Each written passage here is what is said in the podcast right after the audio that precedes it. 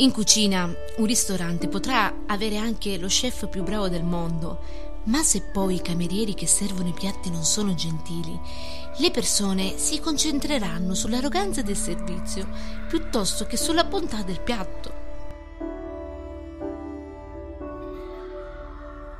Ho voluto iniziare con questo esempio non per farti venire fame, ma per andare direttamente al cuore dell'episodio di questa sera, la gentilezza. Gentilezza è la qualità propria di chi è gentile, d'animo, di costumi, di sentimenti, di chi è amabile, garbato e cortese nel trattare con gli altri.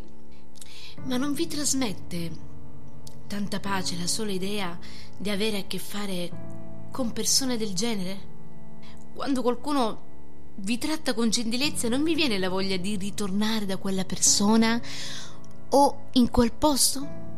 Io penso proprio di sì. Una persona gentile, infatti, è anche piacevole ad ascoltare e riesce a trasmettere serenità, quella serenità che spesso manca in questa società sempre purtroppo più arrabbiata. La cosa che voglio dirti è che questa piacevole sensazione puoi trasmetterla anche tu agli altri, se solo lasci che lo Spirito Santo viva in te. L'Apostolo Paolo in Galati 5 fa l'elenco dei frutti dello Spirito.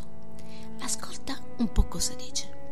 Ma il frutto dello Spirito è amore, gioia, pace, pazienza, gentilezza, bontà, fede, mansuetudine ed autocontrollo. Quindi, tra i risultati positivi che produce lo Spirito Santo in noi deve esserci anche la gentilezza. E non è un frutto da trascurare, ma anzi è un frutto da coltivare. Proprio come quel cameriere che ti serve un piatto cucinato da uno chef stellato, anche noi, da un punto di vista spirituale, abbiamo la responsabilità di servire il più prezioso dei messaggi, l'Evangelo. Ecco perché è necessario predicare la parola di Dio con gentilezza e non con le pietre da lapidazione in mano. Gesù non solo parlava del Padre e annunciava la buona notizia, ma lo faceva con tanto amore e gentilezza. E anche in quelle occasioni in cui noi lo troviamo alle prese con situazioni forti di tensione, non lo vediamo mai aggredire fisicamente o verbalmente le persone. Quindi, se lui operava in questo modo, chi siamo noi per fare il contrario?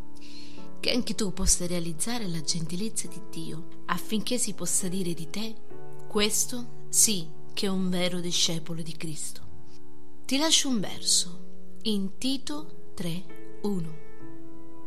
Ricorda loro di essere sottomessi ai magistrati e alle autorità, di essere obbedienti, pronti ad ogni opera buona, di non dire male di alcuno, di essere pacifici e miti, mostrando grande gentilezza verso tutti gli uomini.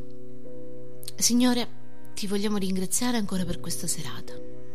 Veniamo a te nel nome del tuo figliolo Gesù Cristo e ancora ti diciamo, Signore, grazie per come ancora, Signore, tu hai messo, Signore, questa parola della gentilezza, che possiamo, Signore, farne uso giorno dopo giorno che nei nostri cuori possa essere scolpita, Signore, la gentilezza, l'amore, Signore, e la mansuetudine, come tu eri, oh Padre.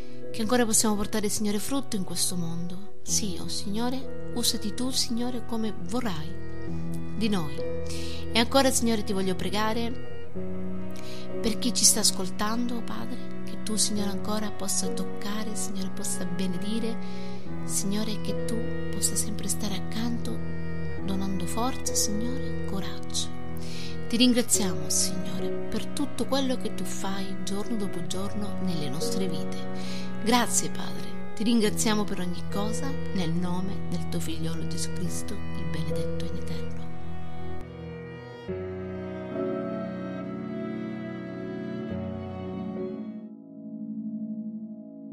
Ti ringraziamo per aver ascoltato il nostro podcast. Ti ricordiamo di iscriverti al canale YouTube cliccando sul pulsante qui a destra e attivando la campanella delle notifiche.